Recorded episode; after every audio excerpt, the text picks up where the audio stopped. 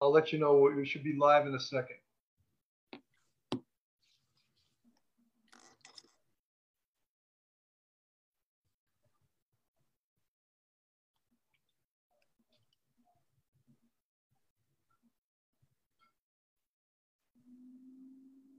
Okay, guys, we're live. All righty, and we are live. What's up, everyone? Thanks for uh, tuning in. Welcome to another episode of Police Off the Cuff After Hours. My I'm name glad, is. I'm glad you didn't say after dark. It's after hours. Thank God. I've been you got it sa- right. I've been saying After Hours fine the last three times. Okay. All right, all right, I'll- I'll give you a break. Police Off the Cuff After Hours. Uh, my name is Mark DeMeo. I'm your host. My co-host in all things law enforcement, Bill Cannon. What's up, Bill? Uh, a busy, busy week uh, for police. You know, uh, some crazy, crazy shit is happening, and we're going to discuss all of that crazy shit with our great guest Tom Joyce. All right, let me introduce him, Bill. Okay, Um, I want to take your job from you. Yeah. Bill is always chomping at the bit, man. He's always easy, brother. Easy. We're gonna gu- let me guide us right in here. Our guest today is a retired lieutenant commander of the Cold Case Squad. He also worked in uh, various other detective bureau assignments. He's the former VP of Business Development at Motorola Voss, and uh, he's a cur- uh, currently he's a consultant at uh, Law Enforcement Technologies. Welcome, our guest, Tom Joyce. Oh no, Tom, you got to turn your mic on. Tom, your sound is uh, not up.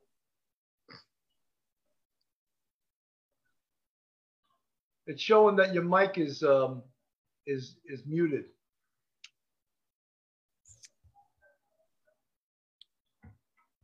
All these uh, all these crazy um, technical difficulties. Tom, you got to get your um, you got to get your mic in gear there. All righty, man. He's frozen. All right, let's let's just start talking, Mark. One of the things that uh, hopefully he'll figure this out. One of the things that they were talking about is this crazy concept of qualified immunity. Have you been following that? Well, I think that means that the police officers are going to have to insure themselves. Well, yes, somewhat. Basically, qualified immunity indemnifies you. Tommy, are you here? There's Still no no sound. Your, your microphone's muted. You got to get the. You got to put the sound on. Tom. Oh, he's connected to audio. Are you there yet? His microphone's muted. It's kind of ironic that he's the VP of technologies, right? Somewhere. Are you there? Can you hear me? We get it. Is my well, keep let's talk for our audience. He'll figure it out. Basically, what it means is that the indemnification, you know, judges, ADAs, all of those people are indemnified, and cops are indemnified. But they're trying to take that away from police officers, where cops would have to get their own liability insurance. I mean, with every bad thing that's been happening to the police this week, uh, let's add another thing. You know, Well, qualified im- immunity. we're going we're going back to uh, what I was what I mentioned in the weeks prior about privatizing police, and that's just another step. Once you No, I, think, I don't think that's what it's about. I think they're trying to take the money away from police and give it to social service programs. That's what this is all about. They took a billion dollars. Tom, can you hear us now? Can you hear me? Yeah, now we can hear you. All right, finally we got him back. We, all we right, need listen. Uh, I think it's uh, we we should probably start all over again. You ready? I'm kidding. We're ready. We're ready. I'm not going to go through the whole uh, the intro again, but Tom, welcome. Yeah, thanks, guys. It's good to have you aboard. Um, Bill, you know, he just jumped into something uh, real quick there, but we'll come back to it right now. I wasn't going to let our audience sit on their hands with us just looking at each other, waiting for his, his Yeah. sound to come on. Uh-huh. So I, I'm working, I'm working two different devices. Can you hear me? You better turn your phone down because you're echoing.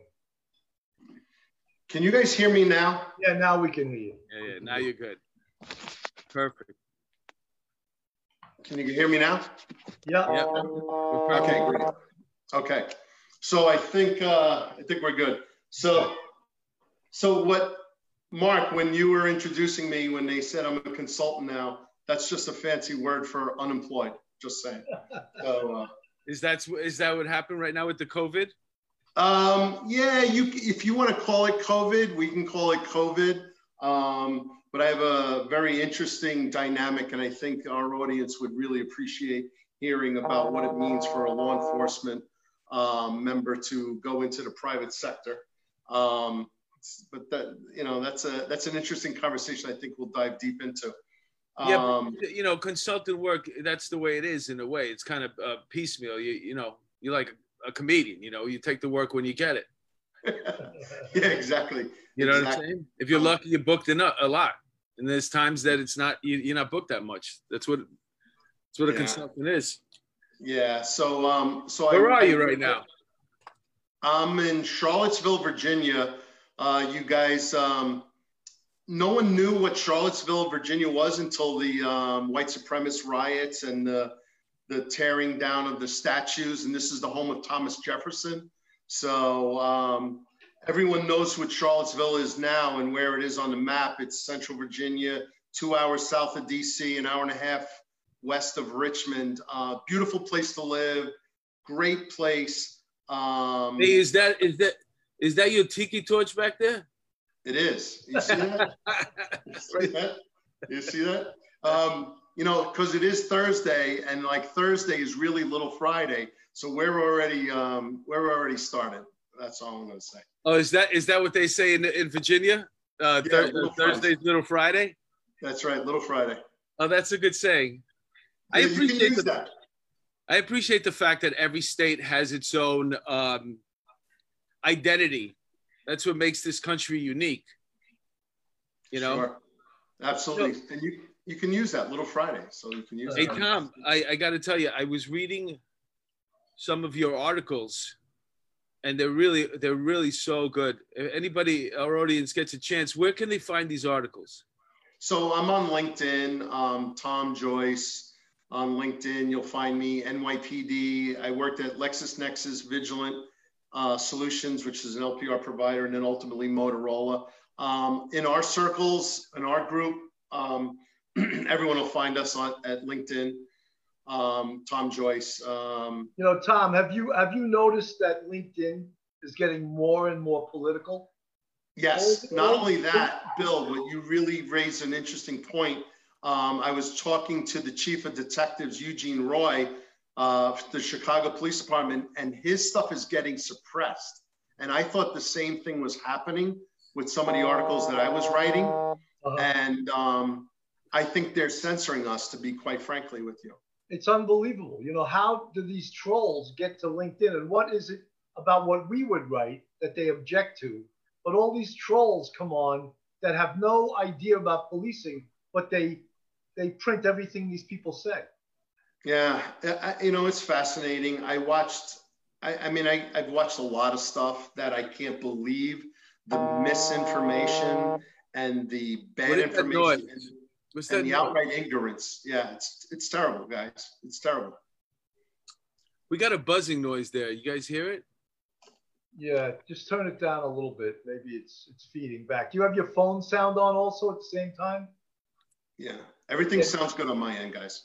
Okay, well we get anyway. Yeah, so I've had I, people on LinkedIn, you know, like a guy was talking about.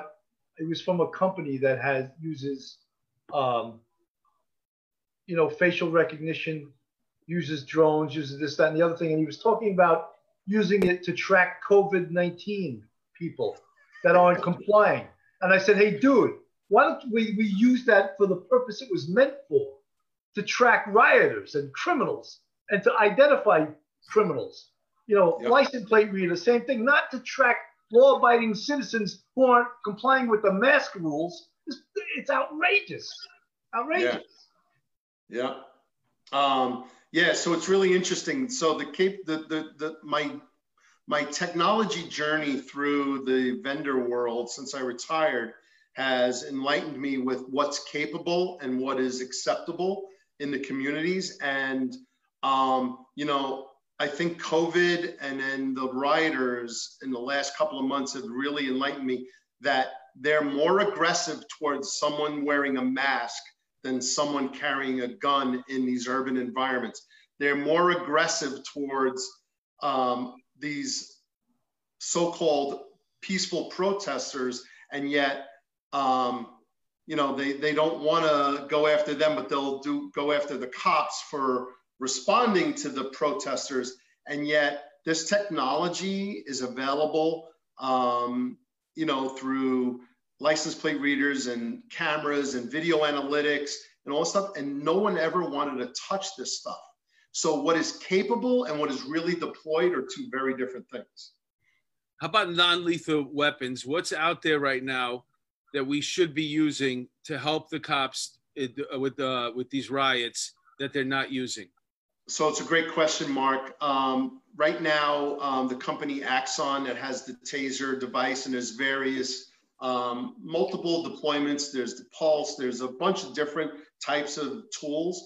There's so many other companies trying to get into this space now with non-lethal non-lethal devices between rubber bullets, between what they call a wrap, where the, it shoots this this these two balls and they wrap around your legs and Bolo wrap. Nets. Bolo wrap, yeah. My favorite thing.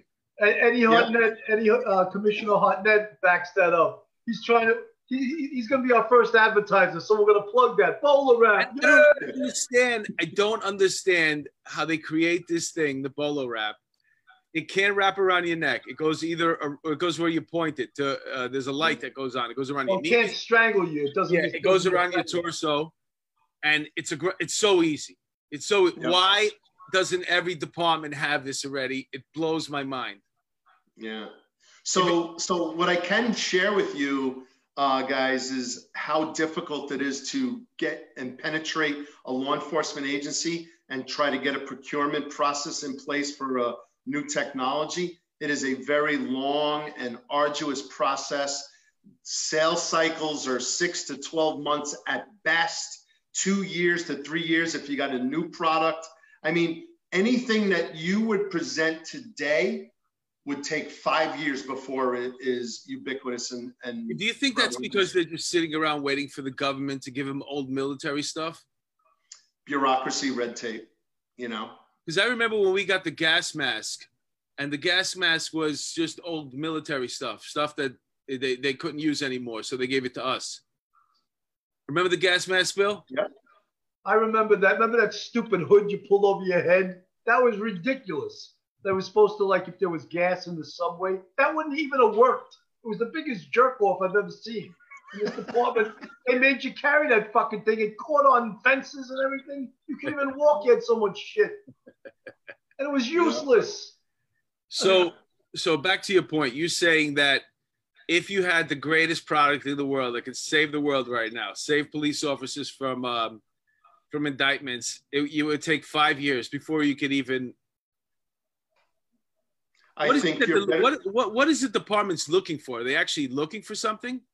Well, so I'm more into the um, software analytics and data world. Um, having left the, the, the detective division, and I'm a big proponent of using the computers to pinpoint who you're looking for and and, and identifying leads out of that. It was the um, Warrant Squad. The, our best friend was uh, the computer.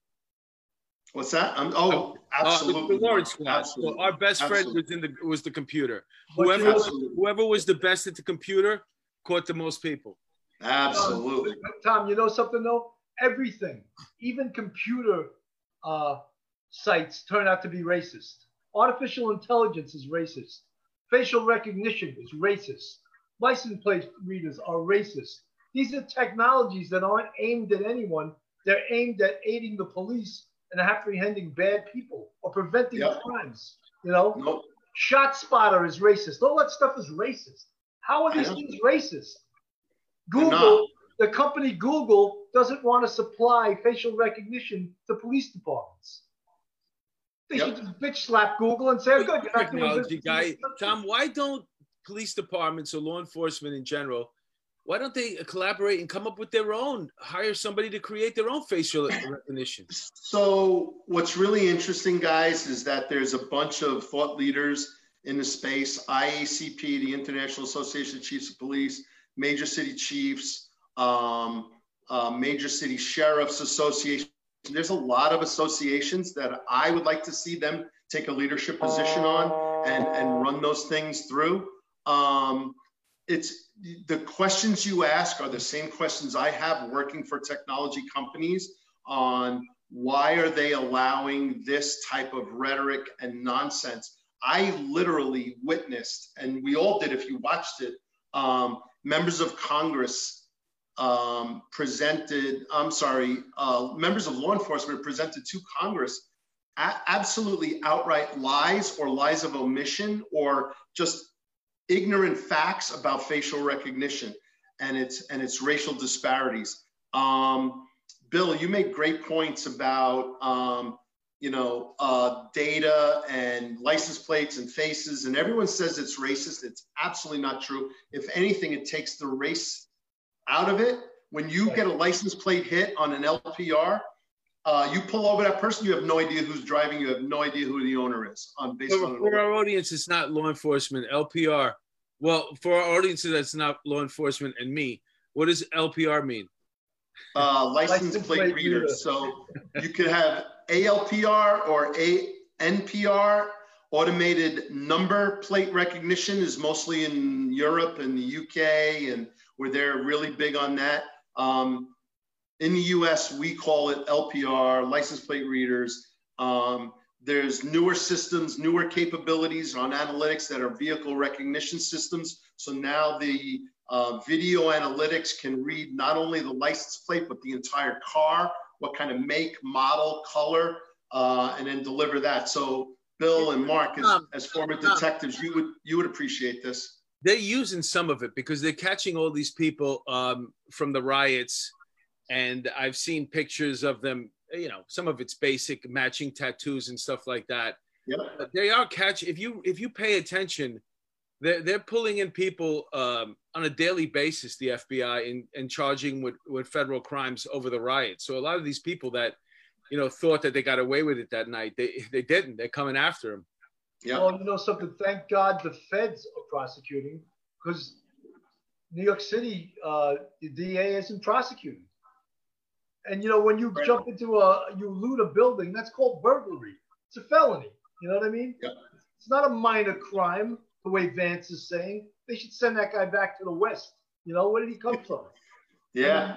I mean, Terry Monahan was saying the other day on one of the interviews um, how these guys are going in, getting arrested for guns. The courts are closed. They're not even indicting them. They're releasing them. They're back on the street. It's Burglaries, outrageous. robberies. It's crazy. It's outrageous. And everything, Absolutely. I don't know if you caught, uh, they have Letitia James just did a report on the NYPD. She's the attorney general uh, for the state. And she came up with a 57 page preliminary report. What does she know about running a police department? Is she a PhD in policing? Is she a doctor? no, this is politically motivated. It's outrageous. Oh, yeah. Well, I'll tell you what, I, I, I know her from back in the day when I was in the seven seven to seven nine. You know, she worked in Crown Heights, Prospect Heights, and, and Bed Stuy. I know her very well. I mean, my commanding officer uh, in the precinct when I was the squad commander in seven nine, and I was a sergeant in the seven seven squad. She was out there every day, and you know, we struggled. Um, I thought she was fair at the time. I'm trying to be nice, but you know, we kind of had a dialogue. But there's nothing you know, about. I'm not there's surprised. No requirement. There's no requirement to be nice on this show. I'm, I'm, being nice. I'm being nice. Uh, I, am going to give her a benefit of doubt to say she tried to work with us, but I am not surprised at the dialogue coming out of her office now. So, well, Cuomo's anti-police too. You know, and you know, the crazy thing is, is right, Biden was pro-police in the 90s, and look where the position he took the other day. You know, right. he said police is the enemy. Police is the enemy. He said that three days ago. Yeah. Or yesterday. Well, yesterday. He's, he's got he's got dementia anyway, so he'll, he'll make it about if he gets elected, he'll make it about six months. No, you know what's interesting though? It's uh, like um, the police departments are only the hand of the government, the local government. So whatever the administration dictates. So, for example, when I came on the job, Dinkins was the mayor. He was hands off marijuana. Um, you had people blowing pot smoke in your face when you were in uniform. You couldn't do nothing. And then all of a sudden, Giuliani came in and they were broken windows theory, locking people up for pot. And now we seem like we abandoned all the stuff that worked and we went back to the old days. And um, if you look at it, it just depends on the administration. So for for some reason, right now, all these uh, these failed uh, cities with high crime already and high homeless, they want to be able to pass the buck and blame somebody. So they want they blame the police, but the police are only act. They're only they're your hands. So whatever you're doing out there as a mayor, whatever's happening, those, those you're manipulating it. You have complete control over it. So people dying, it's it's on you. Yeah, absolutely. So Judge Napolitano spoke on Fox News the other day, and he said that he felt, which I disagree with because you can't do it, but he felt that the cops took an oath to uphold the Constitution, they should have acted despite the fact that the mayor held them back. And I don't think you should do that because that's a whole nother thing. But the bottom line is, is and we, the three of us took this oath and we we promised to protect the people and uphold the Constitution. And it really, really troubles me on the communities that the suffering that they're going to see uh, if this doesn't get fixed fast. And Mark, to your point, yeah, we're dictated by what the mayor says to do and not to engage, not engage. Um, they better ask the police to professionally and the way they're trained to engage to eradicate criminals and to lock up bad people. And if they don't do that, I mean, there's a lot of really, really good people. Listen, I spent the most formative years of my career were in the 7-9 detective squad from 1999 to 2004 the best squad in new york city sorry bill you may disagree but no, we can two, argue three, about the 2-3 squad will bitch slap the 7-9 yeah that's all right we'll, we'll, we'll argue that but my guys Kevin Slay, sure George Farback, Mike Prate, Chris Scandol. I'm going to give a plug to all of those guys. Seamus McHugh, Matty Collins. These guys were Tommy Caffrey, these guys were the best. And I, the, the, the, miracles that I saw them pull off um, were nothing short of outrageous in, in terms of you didn't think cases would get solved and they did. And they need to get back to that and let them do their job. And if they don't, a, a lot of really good people. So, so if you got 45, 50,000 people in Bed-Stuy, Brooklyn, you know, 95% African American, I believe my true heart is that really good people want to live peaceably and they want to go about their business. They want to, and a small population is terrorizing that neighborhood. And if it not for the police, who's gonna who's gonna eradicate let me, those let terrorists? Let, let me ask you a question, Tom. How many more weekends in a row, like the one that we just had past weekend, the weekend before, like we had three weeks of heavy shootings and um, and a bunch of homicides, and now another weekend's approaching how many more weekends do we have to go before they finally just go and say, you know what, all right, go do your job? I wish I knew. It three I, more weekends? Already happened. You did. You, okay, let's just go shootings. Is it 200 more shootings spread out over three weeks? The numbers are crazy, right? You've looked at them. I'm looking at them. The, the last CompStat report that came out was June 28th, the one that's online that I have access to. The numbers are astronomical. Well, so, Mark, to answer your question, I don't know how much more they can take. They should have already stopped it. Oh, the, the mayor said it's unacceptable, and we have to talk to the community leaders, and we have to get the community leaders, and we have to do stuff in the community but at some point, when the community, the community's not stopping the shootings, they're gonna have to ask the cops to do it. What I wanted, I'm just thinking, what? How many more weekends? I'd say, if we three more weekends, and everybody, eh, eh, the cops are gonna be go do your job. Listen, the cops, they just they just came out with that thing from the city council called the diaphragm law. Yep, the diaphragm law is that terrible. is outrageous. I mean, no cop will want to roll around with somebody because they're going to get them for a misdemeanor.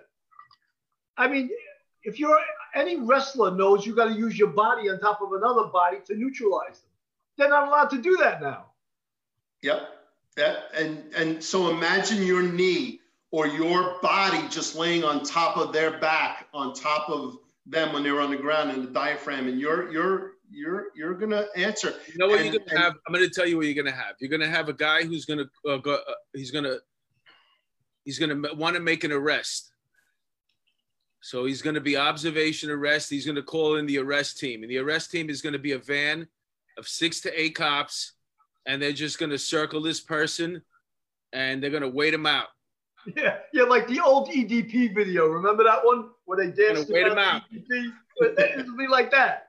They're going to give a bunch of orders. They're going to have shields, and they're going to tell them to drop and stay down, and they're not going to touch them until the person realizes they're not. But then again, you're also wasting an hour and creating a whole riot scene in that area. So that my forget my idea. That's a disaster.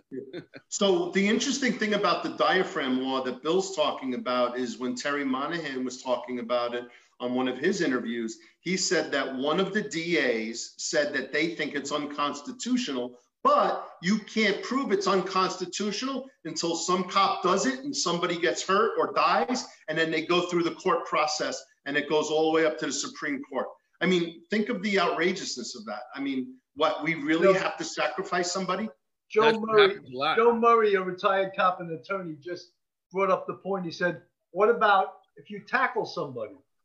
You're going to wind up on top of them. Is that a misdemeanor now?" I mean, the ill thought of, of just them writing this up just shows what morons they are. Yeah. I mean, Joe Borelli in Staten Island said it the best for me he said like i'm in the room i'm i'm negotiating this on the council and they're telling me no like we know people are going to die but we're still going to sign it anyway We're, i mean think of the outrageousness of that what did you say say that again no he said they knew that these reforms and these these changes in all of these laws are going to cost people's lives and they know it they're not saying it but they know it and you know you're in the room and you're sitting there and they're going, yeah, we're going to sign it anyway. Like, think it's about this. It's outrageous, you know? Yeah. Well, I mean, I, I just like, I just want to, I'm just curious to see how far it goes because, uh, you know what, New York City, uh, we remember on the Dinkins, and then um, all of a sudden it was that case with the, uh, in the stairwell where the boy went to protect his mother and he got stabbed in the subway. They came to the U.S. Brian Watkins. Brian Watkins. So Brian Watkins. Yeah. And that was the straw that broke the camel's back. That was it. After that, something's got to be done. And everything changed. They, they, just told the cops to go out. So, I, you know, I'm curious to see how far away we are because um, it's it's well. It's, so so I'm going to say something, guys. I need you to hear me out on this. I you when I was in the seven nine, um, working with the tremendous detectives, um, we had 35 detectives on the RIP and the and the squad.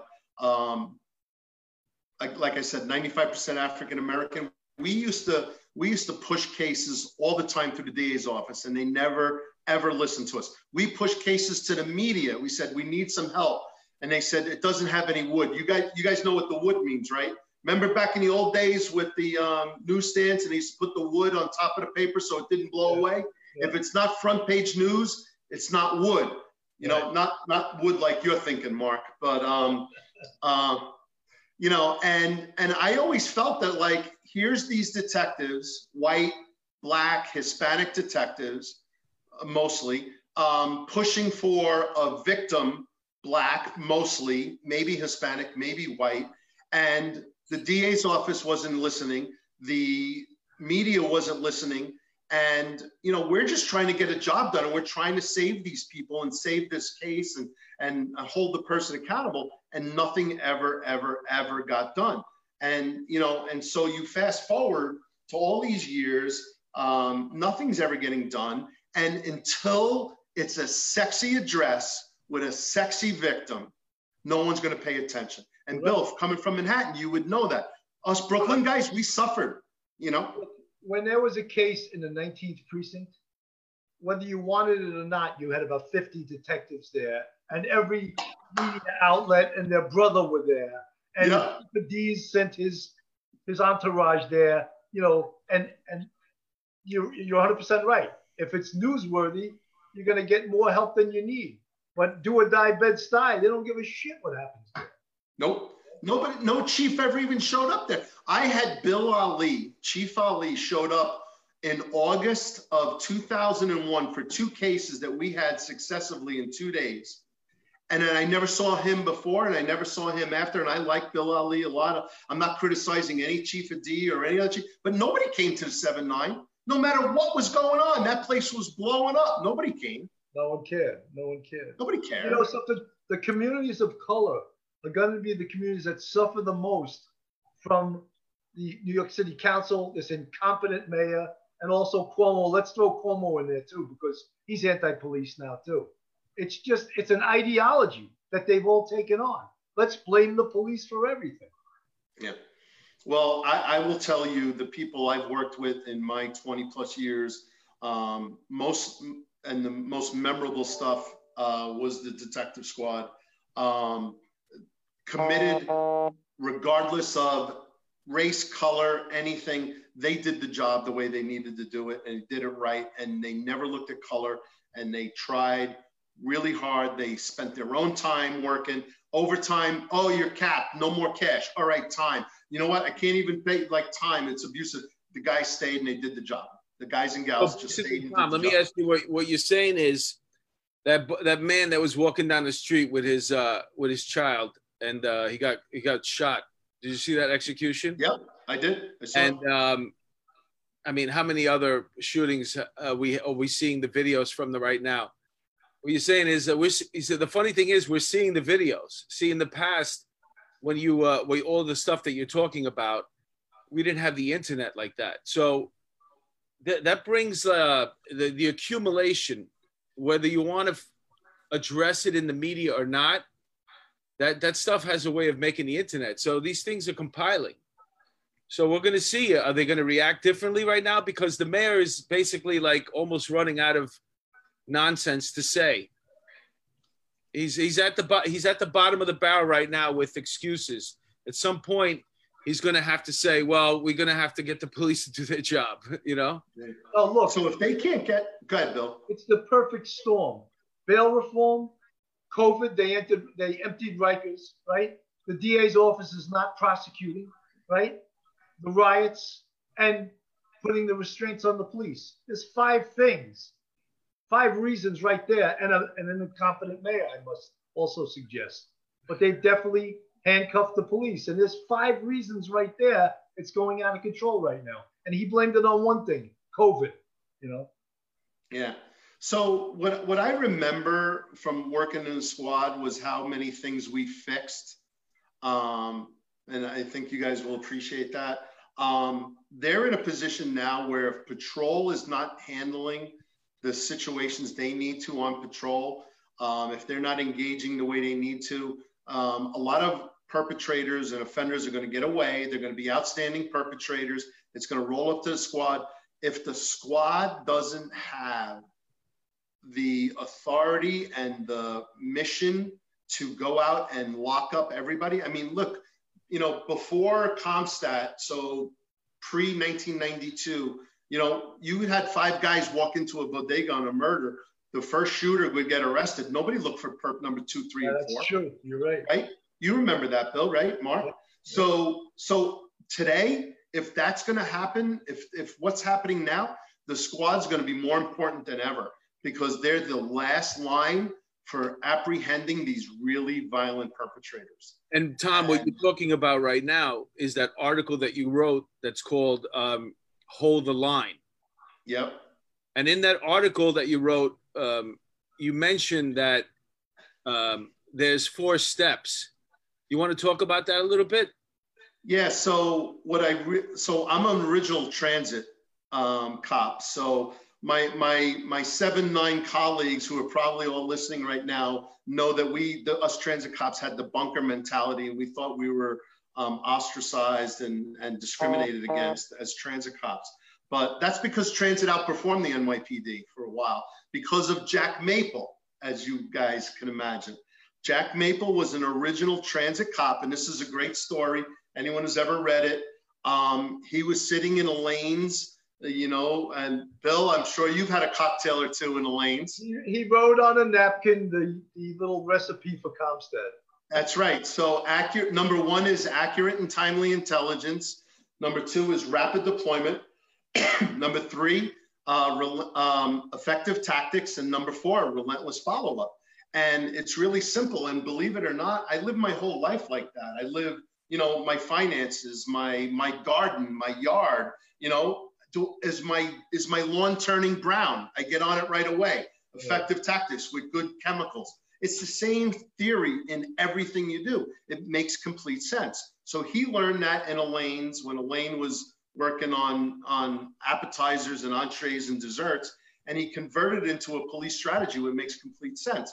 So if if if they're not responding to crimes immediately, if they're not rapidly deploying, if they're not using effective tactics to apprehend them uh, at the street level, the relentless follow-up is going to have to take place and detectives are going to have to go out get these people and then the, the detectives are going to have to hold the line. They're going to have to hold that corner and then not let those corners and those streets but, you know Tom, go back and, the squad can't fix everything that no i know. they cannot. There's not enough of them and you're right you'll get the baddest of the bad you'll do the investigations but look one of the greatest programs in the nypd ever was rip someone figured out this was before CompStat most of the robbers in the community live there. So let's just collect their pictures and get mug books and bring the people in, and, and it worked like a charm. Do you remember that? I think I think RIP started in 1985. Yeah.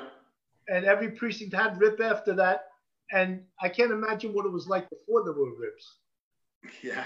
I mean, the rips were great. I love the rips. And I also felt that they did everything except for the, I thought the RIP was a better feeding ground for the detectives than the actual detective squad because the detective squad was catching DVs and aggravated harassment and then a murder. And the RIP guys, everything they did, they were doing photo IDs, they were doing lineups, they were doing interviews, they were doing. So I actually thought the RIPs were great feeders into a homicide detective which is kind like of interesting. Right, just like anti-crime is a feeder into the squad. Exactly, and the anti-crime yeah, fed into the RIP. That's why um, warrants was a great feeder into the squad too, because like you mentioned earlier, uh, knowing how to use the computer, and when you're in the warrant squad, you know you got to basically, uh, you know, narrow. You use all your past arrest reports and stuff like that, any anything that's on the computer to figure out where this person might be, because you know you only got one chance.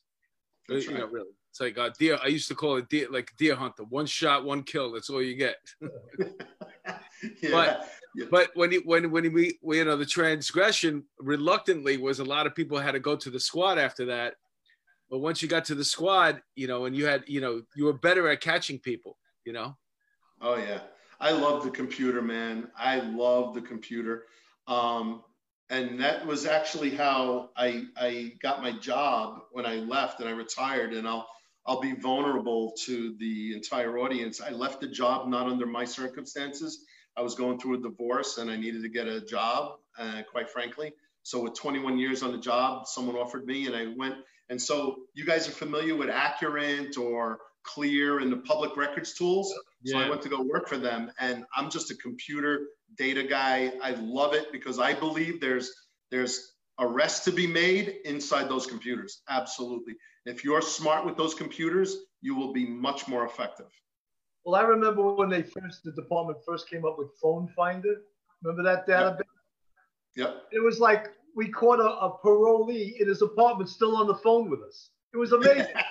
I mean, how brilliant was that? Just get all the department databases. We'll have every phone the guy's ever used and the address to it. He uses a phone of his girlfriend. We, are knocking on the door and he's still on the phone with us. I love it. Yeah. So, Bill, remember remember when uh, on the online booking sheets when they used to record two phone numbers and then they used to allow the third one and used to write it on the side? Who actually leveraged all that data? That these were the phone numbers of the people that they called. You know, I don't think patrol understood why that was done. And the other problem was is that the desk officer tried to kick your ass out of the precinct in two hours. Remember that? Yep. So uh, a, a, cop making an arrest was like, I don't give a shit about the investigation of this in the future. He's trying. He's kicking me out of here. I got four perps. He's kicking me out of here in two hours. Yeah, but you know how many perpetrators got away because they didn't put the apartment number in the apartment box? You're, you're 100 percent right. we had a way to get those apartment numbers. I won't say it. I don't know if they still do it, but Yeah. So, but yeah, when I was in the Warrant Squad, there was a way to get those apartment numbers. But Yeah. I also know what you're talking about about the phone numbers because when you're uh, interviewing somebody and then you give them their phone calls, you know, I always used to be like, yeah, call whoever you want, just let me know and I'll dial it for you. And I, Yep. yeah, you want to call somebody else? hey, this is city money. Go ahead, go crazy. Because I knew I was getting all these phone numbers that you know I had access to in the future to to find them. I Yeah. would always talk to the perp's mother because it pissed the perp off. yeah. Yeah, I'm talking to your mother. I'm telling her what you did. I didn't mind if they said, you know, like most of the time the, the conversations I made them short and sweet, but you know, I tell them you got two minutes, but I want you can call as many people as you want. I, you know, that's what I knew in my head. You want to call somebody else? Let me know. Yeah. Yeah. No, and I think I think addressing the rookies and letting them know, you know, how many months, how many years down the line that that arrest that they make their first arrest, right? Some brand new rookie coming out of the system, you know, he comes out of the academy, goes on patrol, he makes his first arrest. The documentation that he does or she does on that arrest 10 years later will make the difference in catching somebody or not. Yeah, And- absolutely. And no one's telling them that. Or maybe they are now, but they weren't when But I was know, there. Tom, they also have these little computers in their hand right now, and that could save a lot of lives. You know, like on the way to a job, you're finding out this is a bad guy. He just got out of prison. He did a murder. You know, he did two rob. You know, you know what you're dealing with. You know. Yep. So I'll tell you a funny story. So working for a company called Vigilant Solutions, where we did LPR, and then New York City Police Department has LSAG, and they have fixed, and they have mobile cameras and all this stuff. But there's not an information sharing environment. And so a, a really good friend of mine uh, went to the arson and explosion squad. and I know you had uh, Bill Ryan. I think it was Bill Ryan, right, the other day. Yeah, he's, he's actually great. listening. he's listening right great now. interview. Um, so my buddy in Arson Explosion goes, "Hey, we're looking for this car. They, they blew up a gas station in Staten Island. Do you guys have any data on this guy?" I go, "Yeah, he was up in in um, uh, Rochester, New York, an hour ago." And they're like, "How do we not know that?" I go, "Because you're not connected. You're not sharing information." He goes, "We've been running around Staten Island for three days." He goes, "You've got three days worth of this guy running around in in Rochester and Buffalo and all these northern New York states." And I'm like, "Yeah." And So you, you got that What was it that you license had on plate him? reader? what? You got that that? from the license plate reader? That information? Yeah, license plate reader. So there's there's a bunch of disparate systems. The Vigilant's got them, Pips got them. There's a whole bunch of different systems. Okay. Oh, And uh, if, if they're not all sharing in the same environment, there's a lot of missed data. Hey, let me ask you a question. What are those things that are in the city on top of the um the traffic lights? Every like and because first of all, I thought it was because of um the congestion pricing was coming in and they were going to um but if you start congestion pricing at 61st Street, let's say, you got to go through that barrier. I don't see why every street has to have these it, it looks like a, there's a little box on top, little white box. So it's got wires on it. So what. I don't know because to me, I'm like, if it's for congestion pricing, you just need it when it's coming, when the traffic is coming in, breaking that. But if you're in the middle of Manhattan, you've already passed that barrier. Why does every single street still have that little box? What is that? Uh, I know the answer to that. It's Midtown in motion. Every single street corner in Midtown has an RFID reader that's reading your E-ZPass, and they know they're they're not only evaluating your traffic for congestion pricing, but they're also monitoring how fast traffic is moving, traffic flow, and all sorts of things. So the data collection field is tremendous, Well, tremendous. which And- brings us back to this point. When they were talking about dropping the bricks off at all these corners before the riots, and they had pictures of all these pallets of bricks, all I thought to myself was, you could figure out who dropped the, that those pallets of bricks off um, in about five minutes. Yep. All you got to do is look at the cameras. And Yep. so that brought me to the question of: Is this a real thing or is this bullshit? Yeah, so it depends on the on the cameras. I know within the city limits um, is a higher likelihood of uh, identifying the suspects. You know, once you start going out to Long Island and the suburbs, northern northern suburbs, Jersey, I don't know what they've got. Um, Yeah, but the pallets, the pallets, the pallets were dropped off in major cities where they were going to do, you know, the riots and stuff like that. These were talking about the, the middle of uh, Midtown. You know what I'm saying? Uh, in front of a courthouse or something. There was a pallet. yeah, so I know. I'm So- just wondering if it was bullshit. These pallets was it photoshopped or why? Why haven't we heard of people being arrested for dropping off pallets there? It's the easiest thing to find out. that. I can't speak to that, Mark, but what I can speak to is if they had somebody who was really smart and knew how to access the system and gave them unfettered access to the system, they could put it together.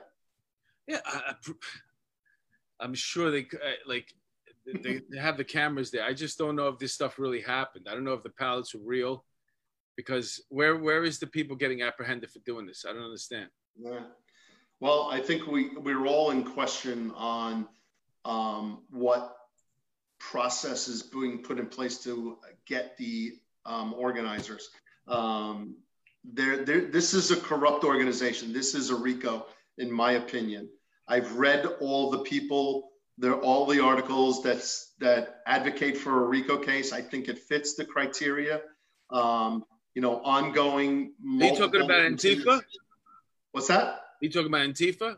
Yeah, I think it's a it's a RICO. It's a corrupt organization. I think the only reason why they haven't pushed it anymore is because they're waiting for BLM to fall into the same category so they can lump them all in together. Because I, I- Yeah. I, I think BLM needs a couple of homicides, uh, be able to uh, uh, attach uh, attach a couple of homicides in there. Then they're going to hit them with the uh, federal stuff, and then it's all over. You know, something I, I think if they if they follow the money, they're gonna find it going to some very powerful people on the left. Well, there was a police officer who sued a couple of years ago. Uh, one of the BLM leaders. He su- no, he sued BLM because he got hurt on a bridge um, where they weren't supposed to take it over, and they said that he couldn't sue because uh, BLM was a, a loosely fit group. It wasn't a group yet. Well, guess what? They got forty million dollars so far, as far as I know, donations. So if that money is got to go to a pot somewhere that's uh, labeled BMF, BLM, and guess what? Now you just became uh, something that could be lawfully sued because now you're you're definitely a group. You have you have to have a le- you, somebody's got to have the money. Somebody's got to spend it. You're unified. So um, I think that's what they're waiting for. Basically, is they're waiting for they're giving them enough rope to hang themselves, and they're going to wipe them all out. The same way they did the uh, Black Liberation Army in the 60s um, these you know these groups they reach a certain point um, they scare everybody and then they come in and they just wipe them out they take the whole all of them out they put them in jail for the rest of their lives and that's what happens Yeah, I, I, I don't know as much about the BLM component as the Antifa and the corrupt organization on that. BLM, I thought, I think, is probably the most fascinating and most uh, successful marketing plan I've ever seen because they took a concept of Black Lives Matter and they made it a noun and a verb. So it's the name of an organization, which makes it a noun, but the verb Black Lives Matter. We all agree Black Lives Matter right? I mean, I spent my, I committed my entire police life to protecting mostly African American communities. I was more than happy to to work in that environment and to put my life on the line. And and and the people that I worked with did the same thing for African American people. Black Lives Matter, but but they have been able to spin this that if you say Black Lives Matter, the organization is bad because they want to break up the nuclear family or they want to do all these other crazy things that they're saying they think Tom Joyce, the white guy who grew up in Brooklyn in a very diverse neighborhood, doesn't care about black lives. That's absolutely not true. I don't like the organization. I think their their their their tenants are off base. But I'm not saying black lives the reality don't matter, but it gets mixed up and, and discombobulated and you can't make sense of it. And the next thing you know is like, Tom, you, you don't you don't think Black Lives Matter? And I was like, I didn't say that. I said the group. Well, yeah, the group or the organization, and it's crazy. Tom, you know something? This is bigger than that because we were talking in, uh, November. We interviewed Chief Louis Anemone, and that was right around the time where a cop was doused with water. Remember that? This yep. is a this is a national movement to hate the police, to disrespect. It's national. It's not just in New York City, and it's well, agenda is pushed by by uh, some radical leftists, and it's know. all over the country. I don't know if uh, you guys saw pictures of what downtown Center Street looks like. Um, they've they they wrote black uh, BLM all over all the buildings down there. Um, there's, there's, graffiti all over, you know, the the Supreme Court, all the or the all the courthouses.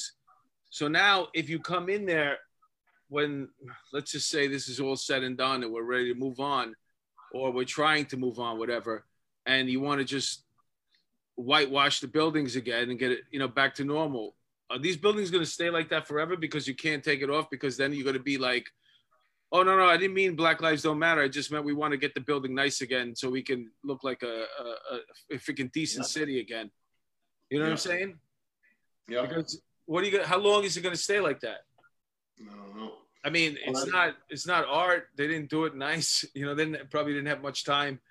probably like, so it's not the best if you're going to tag BLM, you could probably do better if you had time. That's my point. You know, I think the scariest part of this is the government's unwillingness to protect its citizens. And that to me is very scary. It started with Obama, where they had those Antifa riots in the West, and they just let them tear the shit out of neighborhoods, burn it down, and they did absolutely nothing. One uh, mayor actually said, "Oh, for those that wish to destroy, we have we have an area for that too." That's exactly what she said. yeah, yeah, um, I, it's crazy. I so I I did not police under Obama. I retired in 2006. So, um, but we did the World Economic Forum in, in Manhattan. So they took a bunch of cops from the hood and in Brooklyn and sent them out into Midtown Manhattan. And man, we had a good time. And they really tried to create havoc. And that was, you know, 2004, I think it was. And um, no, 2002 maybe, uh, early 2000s, definitely after 2001. And uh, it was crazy. And you know what? We held our ground and nobody, nobody got out of control. I mean, they tried, but it was nipped in the bud right away and the, the hands-off experience. So so go back, right? And you guys had Louis Anemone on, which was great. It was probably one of my favorite because uh, I'm I'm a big Louis Anemone fan. Um, you know, the the the the the riots in Brooklyn that they allowed to happen uh, over Cato, right? And then and then the Crown Heights riots, and then that was never again. And all those other riots that started to spur up were like immediately shut down because we took action. And to see what they're doing now, not only here in New York City, but all across the country. Well, you know, Tom, what that was, Louis Anemone was the architect of disorder control. I know. He studied, he studied how countries all over the world respond to riots. And he was the guy to go, they put him in charge of Crown Heights. He was an inspector. He was telling chiefs what to do. Yep. And he was the architect. He could quash a riot. You remember because California had the Rodney King thing and some really horrendous things happened during those riots. It's like we've learned nothing because they they're handcuffing the police. Well, you were talking earlier. We started. It's, uh, so funny that we come back to this point. But Tom, you were talking earlier about uh, the Constitution and how you take an oath when you get on the job and it's up to the bosses of the job the big bosses if they see that uh, the the message that's being sent from up above is not helping keep the people safe then um, you know are you going to make a choice to to do your job you know yeah i mean you might so be Marcus, but yeah, so my son is a one year, one and a half year rookie in Washington, D.C. right now. And six months ago, he told me, I asked him, How you doing? How do you like the job? He goes, It's the best job in the world. I love being a cop down here. Um, this Washington D.C. is a great city. I love it. And then here we are six months later between COVID, which was kind of bizarre. He's like, I can't make sense of it. And then now this all this riot stuff. He's like, Dad, like, is this really what I should be doing? I'm young enough to pivot. Should I pivot? I want to do this. There's nothing more I want to do it. And you took a, you took an oath. You you uphold the Constitution. Are you going to be held back by your by your leadership? Are you going to be allowed to take action when you see a crime? And then when you do, what's the question? I don't even know the answers anymore. You know, I can only guide him as a father. Uh, as much I don't as think, I don't think the upper echelon of the NYPD does either. I mean, if if you saw the memo that came down from Shea in regards to this diaphragm thing, he was baffled. He didn't know what to do. He didn't know what to tell the cops. You know, I, I, don't, hey, I don't know what to tell you. If the leadership is saying that to you, what do you do as a cop? Yeah, hey, Tom, no, you're 100 right, Bill. Tom, tell your son to call me. I'll tell him what he's he's really funny, Mark. So where maybe is, where is he right now? Get out while the getting's good. He's still young. You got one year on the job. Fuck him. Go yeah. live in your bubble. Yeah, exactly. Well, the tough part is when you're well, like for these poor guys that have like 10, 12 years in, 14 yeah. years in. Yeah, they're stuck. Okay, you got over 20 years. The line to retire right now, I heard, is so big that um, even though you put in your papers, you got to wait. Like uh, your your date is not until like September right now. If you put just to go in and talk to the people in the pension section. You know what I would tell them on that? What? I'm not showing up for work anymore. Call me when you're ready. I'll be at home. Right. They can't make you go. I'm retiring. I got 20 years. See you. They might right? do something like that where they put you right on terminal right away. But what, what happens right now? They, they have the option of not taking their terminal and taking it in cash. I don't know what the whole thing is, but I just know that it's backed up. Well, you know, but that's people who are eligible for retirement. But if you're one of these people that are like right there in the middle, like, and you got to wait it out, my uh, the only thing I can tell you is this: these things go in waves. Um, when I came on the job in 1992, people always like, uh, "Oh, would you have come on the job now?" Like I'm talking about right now. Right. I'm like, well, I came on in '92 at the kind of sort of like the peak of the crack epidemic. Crime was crazy, so I guess I would have probably come on the job right now. You know, it's I hate to say it, but sometimes if that's you know the best job that you could possibly get at the time, um, you're probably going to take it. But if you have uh, anything else that you can possibly do, and it, it, could still be in law enforcement.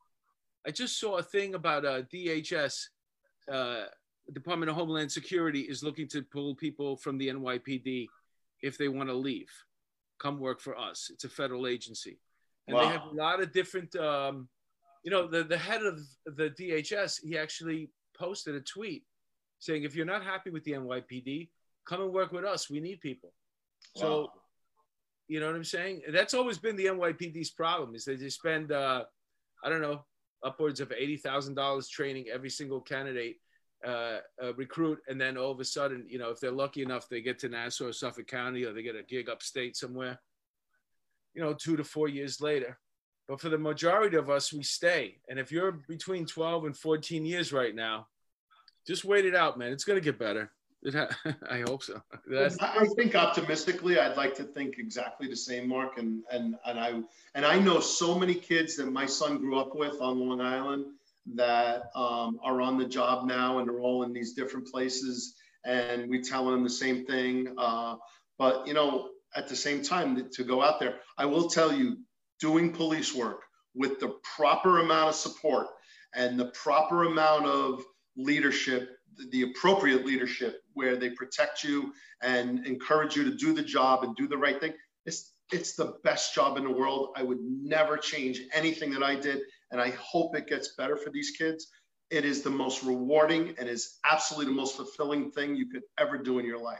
Look, Tom, I did almost 27 years and it sort of hurts me to see that the whole philosophy of broken windows policing is being thrown out because it worked. It saved oh, that it saved thousands of lives. It saved thousands of people from becoming crime victims, you know, and mostly in the precincts of color. It saved 10,000, 15,000 homicides never occurred because of broken windows policing. But the same people now that are acting as if they care about those communities could give a shit because the murders and the shootings are going to skyrocket because they let go of broken windows policing. Yeah, and I think Bill. So I really want to get raw with this right now. Um, how many cases? I'm going to ask you guys. How many cases did you work on where the church lady was getting off the bus and she took a bullet? How many cases of the mother sitting on the bed and a bullet comes ripping through the window while she's got her kid on her knee? I mean, I've worked on more than I can count on, and I'm not even anywhere close to your level of experience and some of my other colleagues and friends. Um, um, you know, these guys have stories that go on and on and on of these terrible, terrible stories. Does Bill? I don't even know what to say. We're preaching to the girl who was doing a TikTok video with her mother in the living room and got shot. The bullet came in through the window and in the middle of them practicing their dance to put on TikTok, she was. Uh, can you imagine that poor mother? Now, if you want to tell me what, all this shit that we're going through right now is worth it, just to who are we who are we accommodating right now by letting the the the people who have committed crimes um, out of prison early? Who are we accommodating when we uh, we don't want to prosecute people who are committing crimes? who who are we accommodating right now? The people, these people that that, that are in these neighborhoods that are, um, you know, uh, the low income neighborhoods, they don't want these people back. They don't want them back. They're yeah. happy that they're freaking gone. Mark, you're 100% right. When they talk about bail reform, they talk about how it destroys neighborhoods because the person uh, can't go to their job. Most of the people that get locked up all the time don't have a job. They really don't. How many people you locked up have the benefit card? They haven't had a job in their life. You know. So Bill, let me ask you a question. You're in the squad, right?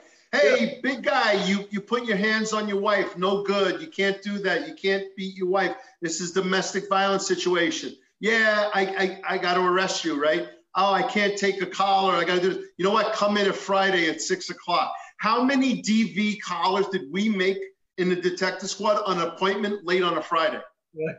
you know what I mean? We worked with the community. Let's call, let's cut all the bullshit out. You know, yeah. the guys who are hardworking family members who might have screwed up, we worked with them. Right. You know, you know, do you remember that? I, I literally watched a guy, a detective in the squad with his feet up on the desk. The guy walked in, he goes, Hey, I'm I'm such and such. The detective says, Yeah, come on in. Go in the cell. Take off your shoes, your shoelaces, and your belt. I'll be right with you. You know what I mean? Come on, Bill. Self-service arrest. come on, the guy, didn't even, the guy didn't even get up from the desk. You know, but but we worked with the people who were legitimate people who got into a bad way. Yes. But the thugs and the criminals, they gotta go. Well, that's the whole thing when they talk about the community. Maki Haberfeld, the great John Jay professor of criminal justice, yep. said when we interviewed her, the community shouldn't be telling the police how to do their job. Oh, but that's that's the thing that's right now. They actually um, they want uh, Shea said it. Shea said it. He goes, well, we're going to have to sit down and talk to the community. Well, I, listen, forget about Shea said it. Somebody said it. I don't want to say Shea said it. Somebody, a, a chief in the department said, we have to sit sit down with the community and and and have them tell us how they want to be policed. And that's exactly counter to what Maki said. Yeah. What do they know about policing? Nothing. Nothing. And you know, the community also includes the criminals. The well, criminals also too, the what they want to create is a situation where um, uh, you know, EDPs are going to be uh, handled by social workers and clinicians, as well as homeless. Okay. My theory is that the original sector is going to have to respond and deem it a nonviolent situation. And then they're going to call in the EDP car and they're going to hand off the job to them. That's that's my prediction of that's how we're going to get rid of having to handle those cases, the, the nonviolent ones. Because all the cops are always saying, "Oh, what are you going to do with this guy?" you know, the naked guy on the in the street with the machete. Well, a sector is going to respond. They're going to deem it nonviolent. They're going to call the social worker in, hand off the paperwork. The social worker is going to take it from that. I love the title of the violence interrupter. Who is that? Where'd they get that guy from? The violence interrupter. Some but, but listen, before you listen, but when it comes to violent situations, the idea that they're proposing is to have a community meeting before the police actually go and deal with it. So, for example, you have a shooting or a stabbing or a rape or homicide, you're going to meet at the scene with one of the community leaders, whoever's up, whoever's like, uh, has Who's the catching? Who's cow? It's Al Sharpton's catch. He's catching. And then, and then the two people are going to meet, the chief and the community leader, and they're going to figure out how they want to handle this violent crime. But this is like, so nobody's going to respond to the violent crime. You're going to come in after the fact and figure out how we're going to catch this bad guy. That's the future. I can't even imagine chiefs on the scene of shootings. Never mind community mm-hmm. members. Like we just. Oh, that's what's going to happen. That's what's going to happen. It's crazy. You know, and with, when does the crime happen? At two or three o'clock in the morning.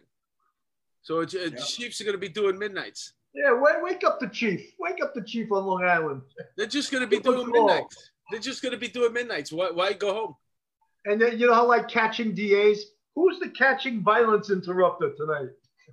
I mean, because think about this: if you had a shooting in your neighborhood, okay, and it was one of these horrible incidents with a child, now you have a community leader there. What is he going to say? Don't arrest him, or let's talk to him first. No, he's going to say, "Catch that fucker." You know. Yeah. I don't think there's going to be any police, uh, like let's say, um, you know, uh, what is it, uh, proactive policing going on anymore. I think that's a thing of the past. There, there's actually talks about having the police respond from the station house and not do patrol. I mean, well, listen, this goes back let's, all my, become, let's all become firemen. I love it. Well, this, this goes back to my this goes back to my theory originally that I've been pushing, and I really think um, that uh, the cities, these big cities, they want to rid themselves of these municipalities, the weight of uh, having to, um, because they take a big chunk out of the budget. They want to, they want more control over the budget, and they see that people have their own money. Everybody knows how exactly how much disposable income somebody has, and they're saying to themselves, you know what?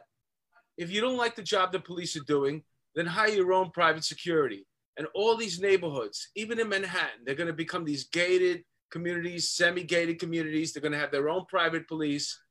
And who's going to have the NYPD except for the people that don't want the freaking NYPD? But that you're going to basically be responsible for this, the high crime areas.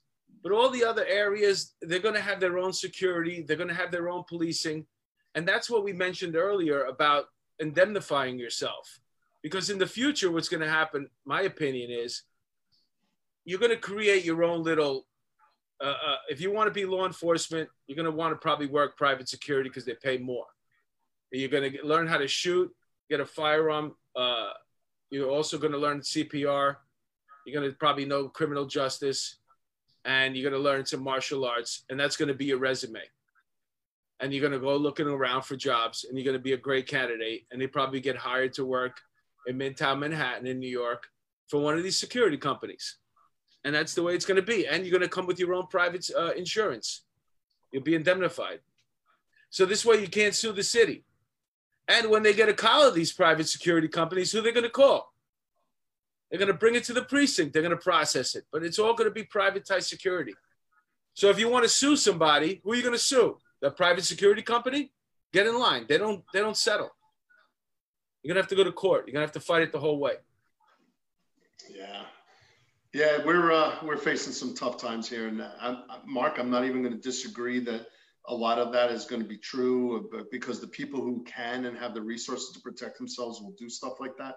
The vulnerable um, community members and the people who have who can't do that. I mean, what are they going to do? And you know, I mean, it's all going to come back to the police anyway. I mean, I just don't see an end to it. You know. Yeah because also that's another thing the liability that the city has between these lawsuits with the cops it's another thing that they want to shed they want to shed all this money that's burdensome that's why they broke down the jail too Jail doesn't help either. That's that's part of it too.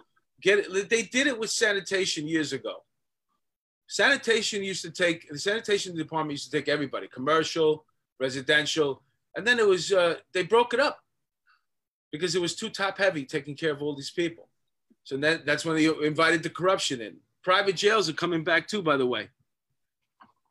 Private so that's an interesting concept because, excuse me, the privatization of the privatization of of uh, prisons out in some Western places. I mean, judges have been arrested.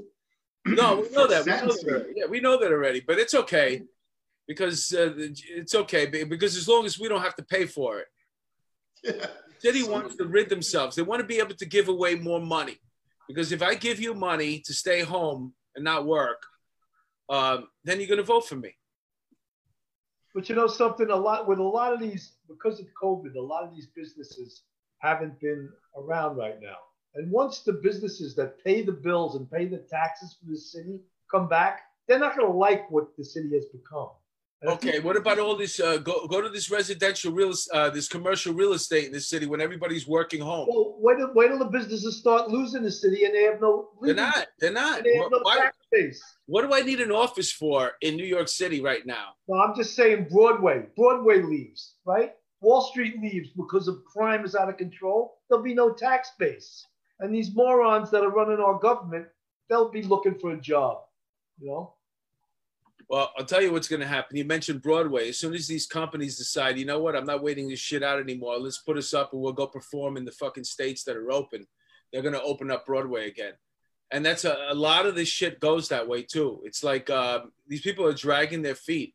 Right now, I just read this thing by Ron Paul, and Ron Paul said, okay, uh, we keep hearing about the uh, the COVID, um, how many people have it, and the, the more we realize how much test and how many people have it, we're all we're at this point right now. It's not a pandemic anymore.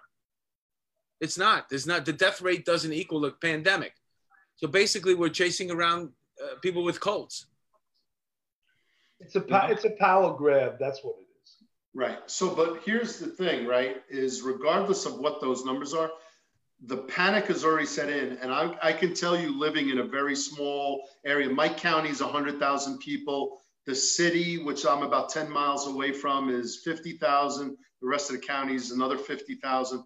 So the inventory on real estate is scarce and the buyers are abundant. Where people it? are leaving big cities to come to these rural areas. Yeah.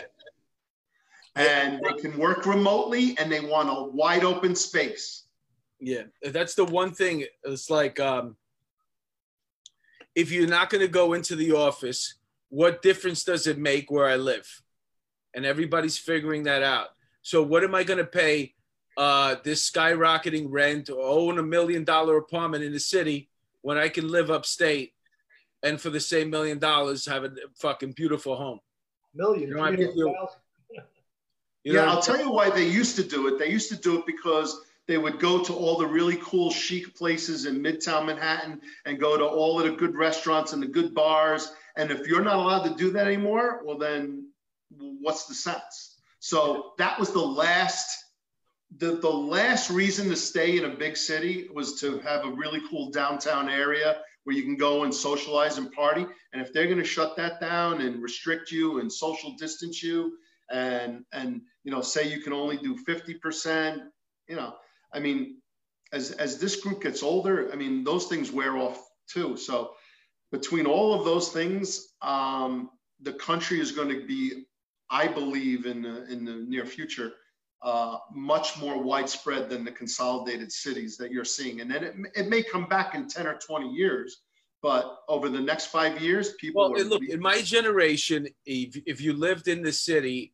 when I was growing up, if you lived in Queens, and like, for, for example, Astoria, um, and he started making some money, the move was to move out to Long Island.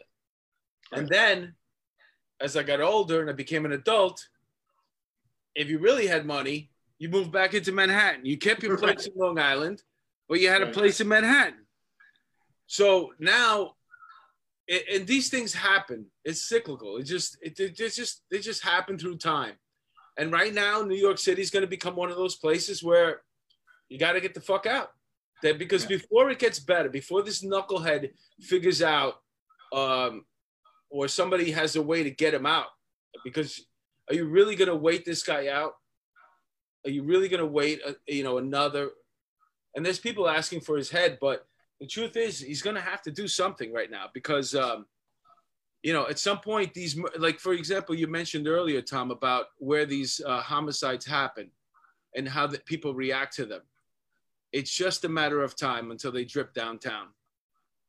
You know, Well, one, I, and I hate to say it, and I pray that it doesn't happen, but one really, really bad one with with what we used to call a sexy address and a sexy victim, it's over, man. The place is going to explode, you know. Oh. And and we, I hate to say it, but you know, as long as things are happening where they're currently happening, no one's going to budge. It's already happening. To your you you know your point, Mark, is like how many more weekends are we going to go through?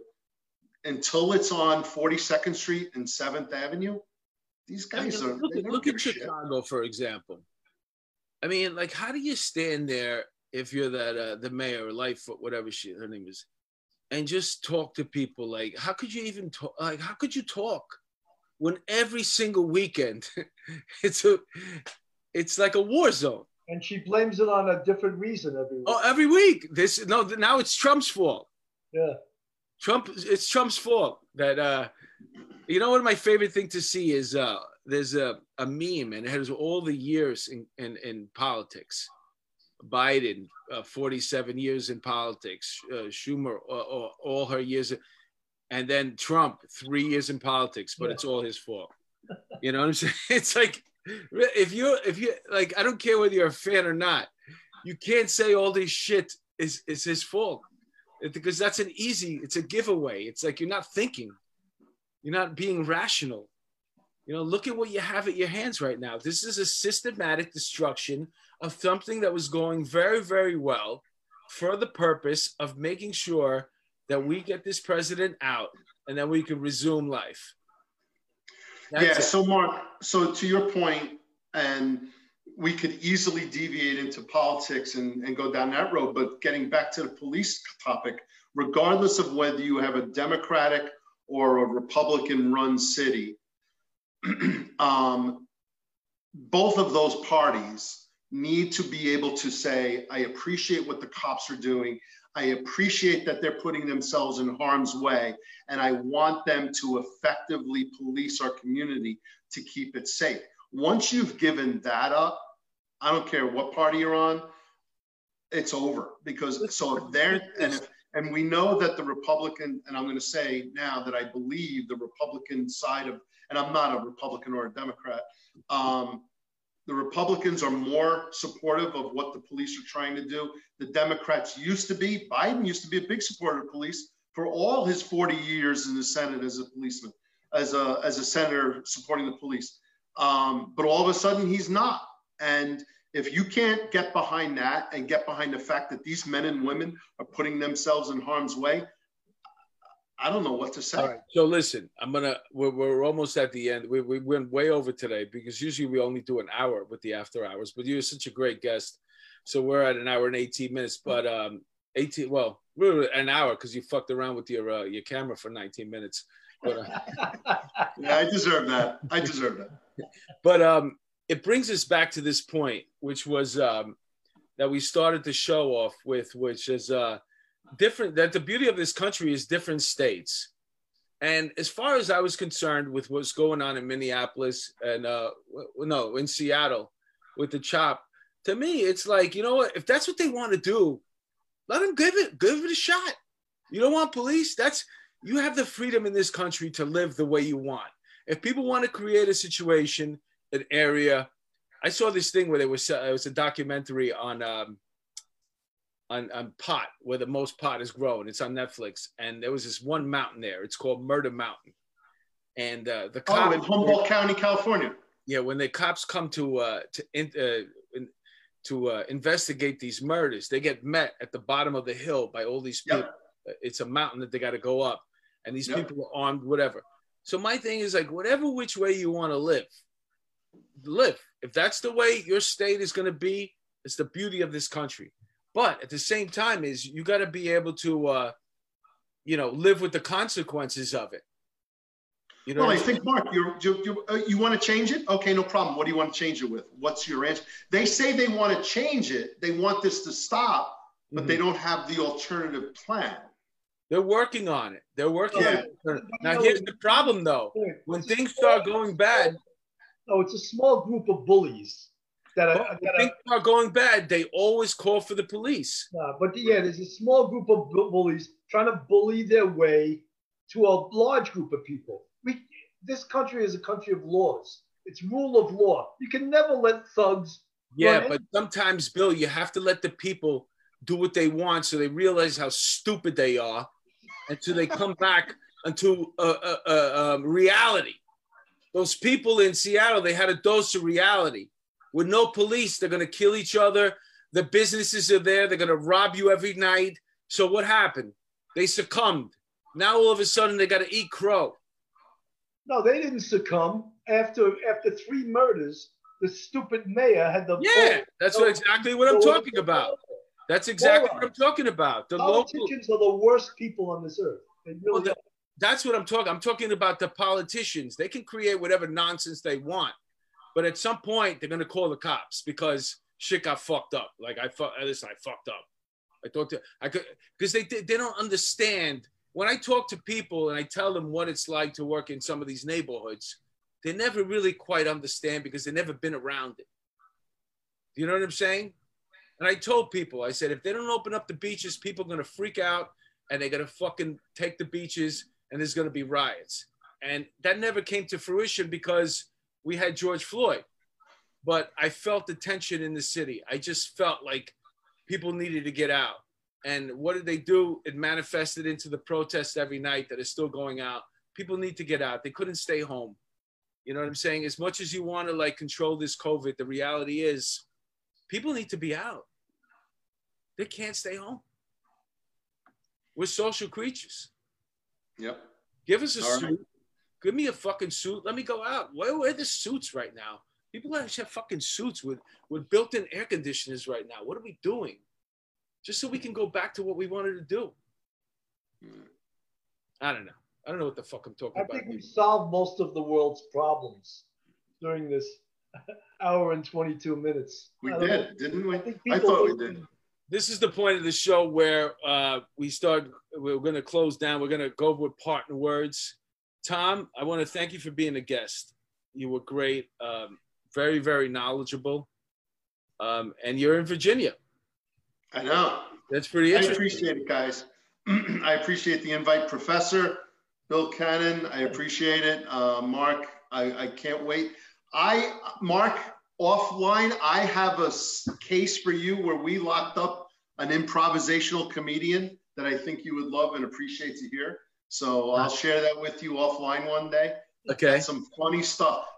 Why the job was the greatest job in the world, among a whole bunch of other reasons. But uh, Mark, thank you. Bill, thank you. I Thanks, appreciate Tom, it. Um, I just want to give a plug for next week. I actually got retired LA County DA um, Steve Cooley uh, is going to be on the show. He's written two books with um, Captain Greg Meyer, who's a force expert. He wrote Blue Lives in Jeopardy and Blue Lives Matter. Blue Lives in Jeopardy talks about the murder of eight police officers in uh, LA County. And they follow it up. Uh, he actually happens to be a Republican. You don't think a Republican could ever get elected to be a DA in LA County, but he was for 12 years. So, and he lost to Kamala Harris in 2012. She beat him by a very small margin. But he's going to be a great guest. We're going to have him on next week. And I'm told that I can't, this isn't in stone. I'm told July 27th, we're going to be back in the studio uh, for Police Off the Cuff in the studio. And we're going to have some great guests coming on. We're hoping this, and it's all on Inside Blue 360. It's on um, Anchor and we do it live on Facebook and also on YouTube. So there's my plug. That was a lot to say. All right. Well, um, I just want to close out by saying that I'm going to follow the four points that you brought up, uh, Jack Maples, four points, uh, and you, you, mentioned how it's um, it could be used in uh, day-to-day life. We, That's right, landscaping. yeah, landscaping. yeah, I got, I got, I need some, I need some guidance here. Uh, I'm running out of tequila, so I need some guidance. But uh, thank you for coming on, Tom. No, I appreciate uh, it. Thank you. Thank you, Bill. Thanks, everybody. Be safe out there, folks. Hey, uh, I want to hear that story. So uh, when we sign off, uh, tell me the story. I will. Is, is, it, is it something that you're trying to hide? Not at all. I can share it, but yeah, yeah, share it before we go. Just share the story before you, because I'm so so they opened up the old seven seven annex on Washington Avenue, and the very first prisoner they ever processed was a serial rapist who used to do the comedy scene tour in in Manhattan in an improvisational group, and his name was um, Mark. I won't say his name and uh, but we'll, I'll just call him Jim Jim. and Jim Jim um, got arrested by the Special Victim Squad in Brooklyn, and he was the very first prisoner ever arrested at the 7-7 Annex. Um, he was up on the third floor. There was no other people up there um, in a cage, uh, you know, a, a, temporary cell. And uh, he said, like, nobody's taking me serious. Nobody's taking me serious. I didn't do this.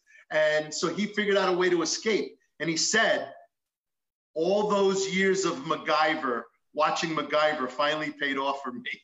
right? so he figured out a way to rig his shoelaces, which he had, which he shouldn't have, to, to manipulate the lock, and he was able to get out. So then when he got to the second landing, he was confronted by detectives, and he goes, "Hey, how you doing?" And they go, "I'm great. How are you?" And he goes, "I'm great. I'm just on my way out." And the detectives go, "No problem. Take care." right? He walks by the desk officer and says, "Good night," and the desk officer goes, "Good night." He literally calls from a payphone in front of the seven seven and gets a cab. The cab picks him up. He winds up going to Baltimore. The fucking guy is in Baltimore we're running around the Bronx, Co-op City, Manhattan, Brooklyn. We're looking for him.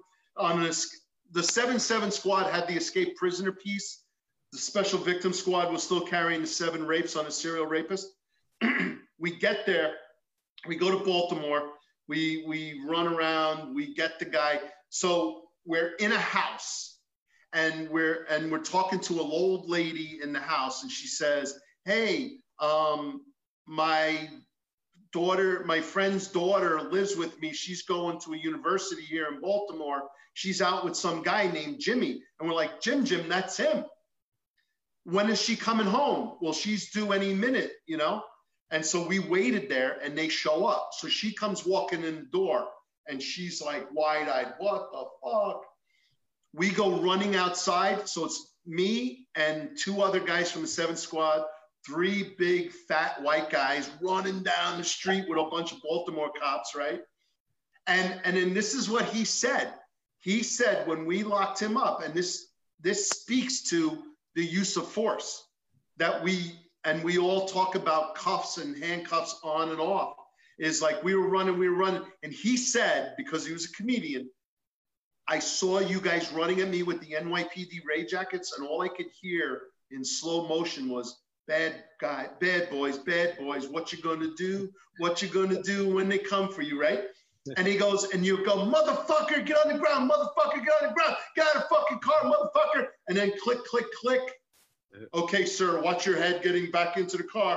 Be careful, sir. Yes, sir. No, sir. Yes, sir.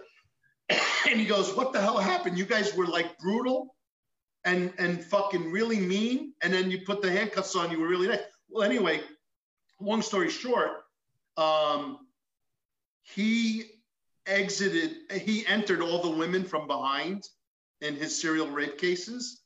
And it's because he had a herniated scrotum and his balls, they were the size of fucking volleyballs. Oh, good. And I'm not joking.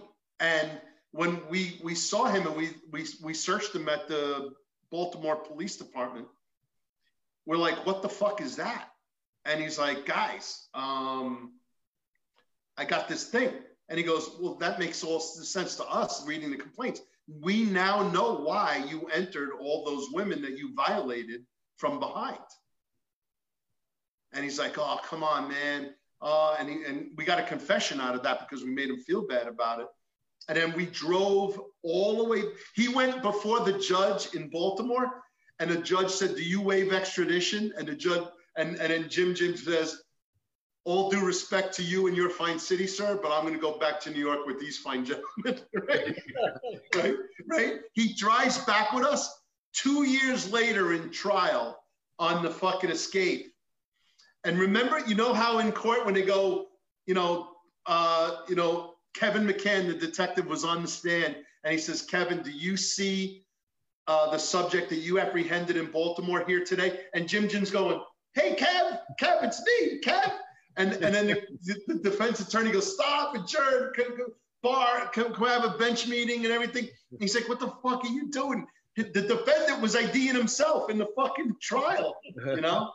And and do you know that that guy got out? He did his time, got out, and sent us through department mail, through regular mailing addresses, and they eventually put all the invitations to Kevin, Tom, and John. Kevin McCann, John Christopherson, and Tommy Joyce. He sent us invitations to all his shows in the future. He loved us. What, did he ever get his balls fixed? Did he What's ever that? get? Did he ever get his balls fixed? Uh, we did not ever catch up with him after the fact, Mark. so I don't know. I would assume he got his his uh, herniated. That big, that big ball uh, syndrome is, is horrible. I, I, th- I thought the punchline was going to be yeah, it's the guy over there with the big balls. With the big balls, yeah, yeah, yeah. Dude, I mean, I mean, he did terrible things to those women, and uh, it was all date rape stuff. He was very charming. He was very good looking. He was very funny. Um, and he was getting all the girls, but then he took advantage of them and he had about seven under his belt and then he escaped. But he was a. Funny, How much time did he have to do? He did about two or three years. Not all the victims More than cooperated. That, see, that's that's it. That's if you're seven, you should at least get a, a year for every freaking girl, man. Yeah, you're gonna be getting out in two or three years. A stand-up comedian. Is, are we are we not on? Is it just no, us three now? On. No, we're still, still on. on. Oh, okay, okay. I'm not gonna say his last name. Well, it was. I just wanted to hear the story. I felt like you know what, it, it's why why if you had got a great story, let's hear hey, Mark, it. do you have swollen balls? no, no, not like that. Not like that. Maybe it was it might have been you. I was. Yeah, I was a seven seven caper. So. so all, all right, right all right. So uh, here we go. We're gonna end it up. We're gonna wrap it up right here. Thanks again for coming on, Tom Joyce. Um, Bill, it was a pleasure once again. We'll talk in a few minutes. I'll give you a call. And uh, thank you guys for tuning in, man. Another episode of Police Off the Cuff After Hours in the books, man. All right, keep up the great there. work, guys. Keep up the great work.